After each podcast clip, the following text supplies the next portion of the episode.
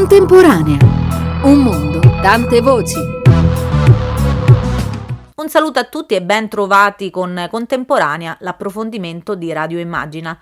Siamo con Cristina Pozzi. Cristina è una future maker, che può essere tradotta in italiano come futurologa. Ma attenzione, qui non c'è niente a che vedere con l'astrologia o cose simili, ma ci può spiegare meglio che cosa vuol dire essere una futurologa? Ma intanto hai espresso esattamente il motivo per cui, nonostante sia questo il termine in italiano, a me piace poco utilizzarlo, perché in effetti nella testa di tutti sembra che sia un lavoro dove ci si mette con la palla di cristallo a cercare di fare previsioni futuro, mentre in realtà è una vera e propria disciplina che utilizza il metodo scientifico per fare una serie di analisi eh, su quelli che potrebbero essere gli scenari che si profilano nel futuro. Mi sono sempre immaginata che sarebbe davvero bello poter dare una sbirciatina al futuro, vedere come va e poi tornare indietro, magari per aggiustare il tiro o semplicemente continuare con qualche certezza in più.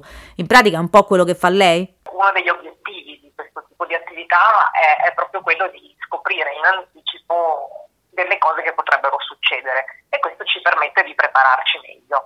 Eh, però c'è un aspetto anche molto attivo e, e creativo eh, che è molto importante da non dimenticare perché anzi eh, io credo e Impact School che è l'organizzazione con cui facciamo questa attività crediamo che sia questo l'aspetto più bello di questi studi e cioè eh, cercare di eh, capire eh, come possiamo noi cercare di indirizzare il futuro in una certa direzione. E quindi io penso uh, di aver capito che il futuro potrebbe andare in un certo modo, però genero delle alternative pensando a come altro potrebbe andare, dopodiché scelgo l'alternativa che mi piace di più e cerco di capire cosa posso fare per andare. E un buon esempio di qualcosa di cui oggi si parla abbastanza eh, è, è, quello degli obiettivi per lo sviluppo sostenibile, degli obiettivi molto ambiziosi eh, che ci pongono di fronte un futuro che noi desideriamo, che un futuro dove ad esempio abbiamo combattuto la povertà, dove c'è parità di genere e così via, e quindi andiamo a creare insieme una strategia per andare in quella direzione. Eh, entra un po' anche la filosofia perché ci sono no, delle teorie per cui si pensa che invece il futuro sia già scritto, e invece mi sembra che questo diciamo, non, non, non rientra proprio nel vostro modo di pensare. Assolutamente sì, eh, beh, innanzitutto noi diciamo sempre che il futuro è qualcosa eh, di open source, come quei software che si costruiscono insieme e che poi soprattutto sono anche accessibili di solito gratuitamente, quindi deve essere qualcosa che permette la partecipazione di tutti e che è, che è anche inclusivo. Eh, ricordiamoci che ovviamente il futuro però non è aperto a 360 gradi, però è molto più aperto di quanto tendiamo a immaginare, quindi noi di solito diciamo che è aperto fino a un certo punto. Ci sono tutta una serie di cose che noi possiamo influenzare e eh, già solo il fatto di pensarle, immaginarle, esplorarle fa sì che ci sia un meccanismo anche psicologico che eh, influenza le nostre scelte. Nel suo libro Benvenuti nel 2050 ha fatto un viaggio appunto nel 2050 ed è tornata indietro. Io quando ero piccola e pensavo agli anni 2000 avevo in mente le macchine volanti o chissà quale altra cosa magnifica e inaspettata. Come sarà il nostro futuro? E poi perché avete scelto proprio il 2050 come data di riferimento?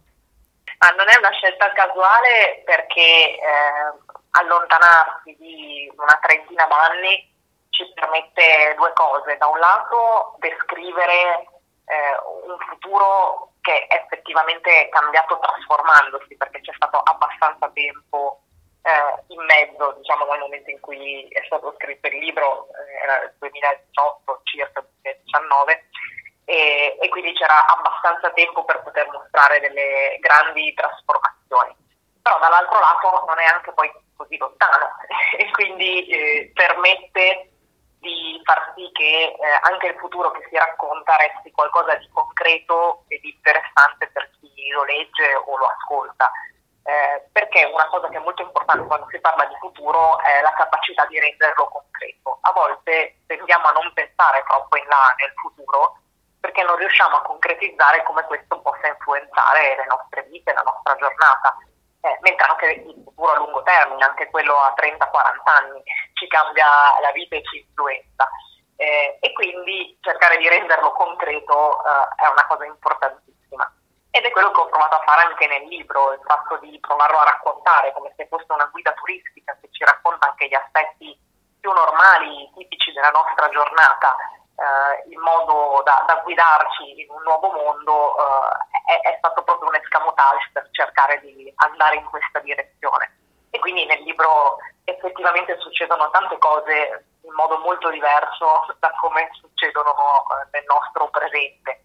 Eh, un po' di tutto, pensiamo ad esempio quando si va al ristorante, eh, nel libro bisogna stare un po' attenti perché oltre ai dati che, che già oggi eh, normalmente cerchiamo di proteggere quando navighiamo online, nel 2050 ci sono anche una serie di dati biometrici che riguardano il nostro corpo eh, che possono essere utilizzati per scoprire qualcosa in più di noi.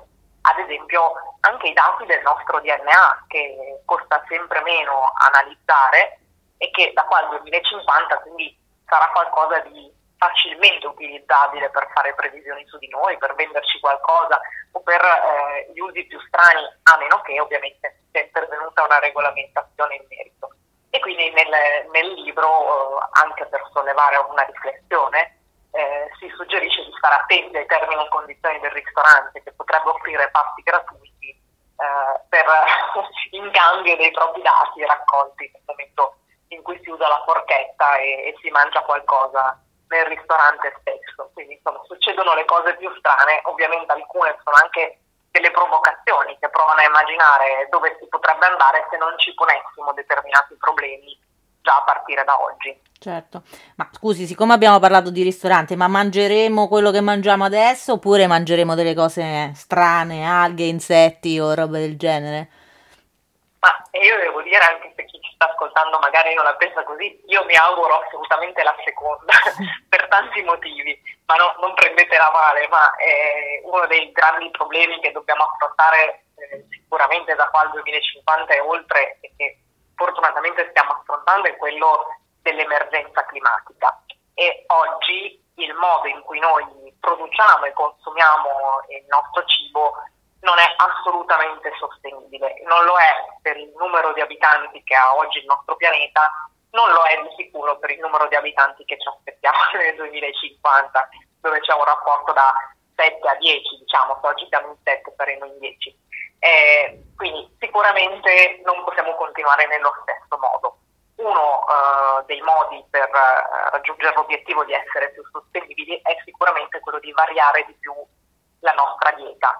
Pensate che noi abbiamo più di 300.000 piante invisibili sul nostro pianeta, quindi diverse cose che potremmo mangiare, ma eh, la nostra produzione di cibo, il 75% della nostra produzione di cibo utilizza solo 12 piante e solo 5 specie animali, quindi vuol dire che noi eh, produciamo tutto il nostro cibo concentrandoci solo su queste. Pensate anche quante altre cose buonissime potremmo mangiare.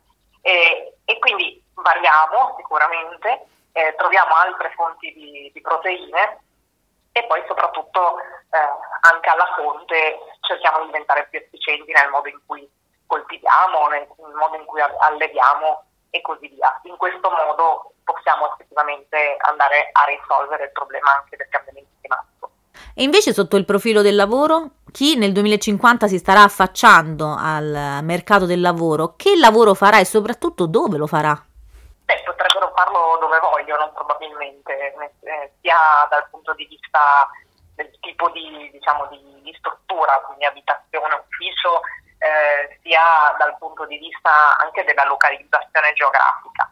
Ovviamente ricordiamoci sempre che dipende poi sempre dal lavoro, perché come oggi restano alcuni lavori che richiedono una presenza fisica in un determinato luogo, qualcosa ancora resterà, però eh, sarà sempre più marginale perché proprio quei tipi di lavori che richiedono una presenza fisica in un luogo eh, sono anche quei lavori che sono eh, spesso soggetti a un processo di automazione e quindi libertà ehm, è, è, un po' una novità insomma, di questo secolo e, e, possiamo averla grazie a internet, grazie al web e, e soprattutto è stata accelerata tantissimo dal, da, dall'emergenza della pandemia. Questo significa anche una cosa molto bella, cioè potersi chiedere qual è il posto più bello in cui io posso vivere, non perché migro in funzione di un lavoro, ed è questo un cambiamento epocale, perché nel, nella storia ci siamo sempre mossi in cerca di risorse e di lavoro.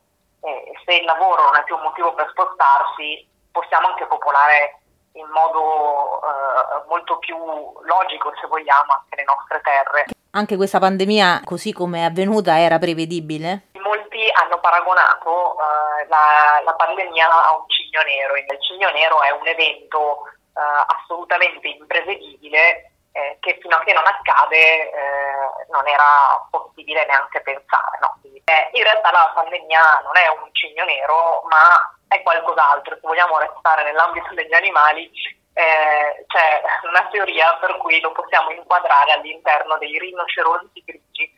Il rinoceronte grigio che cos'è? È un cambiamento molto grosso, dirompente, come, come può essere quello di una pandemia, che sappiamo che potrà accadere, magari non sappiamo esattamente quando, pensiamo a un incendio o, a un terremoto, e, però sapendo che potrebbe accadere e anzi con ogni probabilità prima o poi capiterà, di solito cerchiamo di prepararci con una simulazione e quindi proprio non a caso ho fatto l'esempio no, dell'incendio o del terremoto, sono cose per cui per noi è normale fare una simulazione per sapere cosa fare quando accadono. Pandemia rientra in questa categoria. In effetti, al di là della percezione che c'è stata per tutti noi, che in realtà non eravamo educati ad aspettarci una pandemia, in realtà le procedure che sono state applicate eh, per la maggior parte sono state procedure molto standard che derivano proprio da queste simulazioni che sono state fatte negli anni per sapere cosa fare nel momento in cui dovesse arrivare una pandemia. Poi ovviamente come tutte le cose eh, bisogna prendere delle decisioni per capire esattamente quando e come far partire certe procedure e questo però resta una scienza molto difficile. C'è un prima della pandemia e un dopo la pandemia e questo dopo, proprio forse perché appunto nel senso comune non ce lo aspettavamo, il dopo è, è, è molto incerto, è molto più incerto di, di, di quanto pensavamo fino a, a, prima della pandemia, non so se mi sono spiegata insomma. Assolutamente sì, eh, è verissimo perché ehm, immaginiamo di, di, fare un gioco di carte, quando facciamo uh, un gioco di carte ci sono una serie di regole eh, chiare che condividiamo anche con gli altri giocatori e, e sulla base delle quali continuiamo il nostro gioco. Poi ci sono dei giochi che prevedono la possibilità di avere carte come dei jolly, ad esempio, che cambiano completamente le regole del gioco, che vanno contro quelle regole e quindi eh, combinano un po' eh, l'andamento del nostro gioco. Ecco, il, la pandemia, così come ci sono altri eventi di questo tipo che, eh, che possono accadere, pensiamo so, a un meteorite o eh, cose anche di grande portata, eh, rientrano in queste categorie, sono, in inglese vengono chiamate wild card, proprio per intendere questo concetto no, di, di, jolly. Quindi ehm, era prevedibile che, che capitasse, non era prevedibile quando, e dall'altro lato non è facile prevedere poi tutte le conseguenze che possono avere queste cose perché hanno proprio questa capacità di cambiare le regole di qualcosa che invece sembrava eh, una costante, sembrava qualcosa di inamovibile prima. E la pandemia ha fatto questo e lo sta ancora facendo. E quindi ovviamente si crea più incertezza perché eh, si è rimescolato un po' il gioco. Eh, però eh, io credo che è proprio quando si rimescolano le carte, si rimescola il gioco, si cambiano le regole, eh, che c'è eh, quello spiraglio più interessante di poter essere tra chi le scrive quelle regole.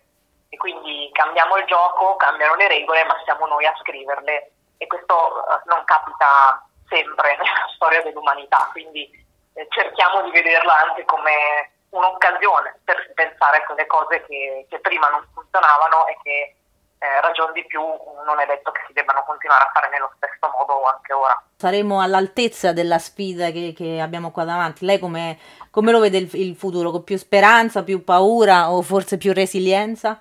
Ma io credo che saremo assolutamente in grado di, di cogliere l'occasione eh, di, poter riscrivere una serie di regole eh, e lo dico oh, per due motivi. Uno, sulla base eh, del fatto che noi lavoriamo molto anche con i giovani, con le scuole e con le nuove generazioni, quindi e, e, da parte loro anche prima della pandemia c'era una grandissima voglia di riscrivere le regole. E il secondo motivo eh, è che io dico sempre che bisogna essere ottimisti perché c'è quel meccanismo che, citavamo prima, per cui in qualche modo il futuro sia autorealista perché è quello che guida le nostre scelte. Quindi eh, noi dobbiamo, in qualche modo siamo responsabili di avere una visione di futuro migliore perché questa ci permetterà di fare le scelte che vanno in quella direzione. Quindi eh, se riusciamo a fare quello possiamo sicuramente farcela. Speriamo davvero così. Ringraziamo Cristina Pozzi.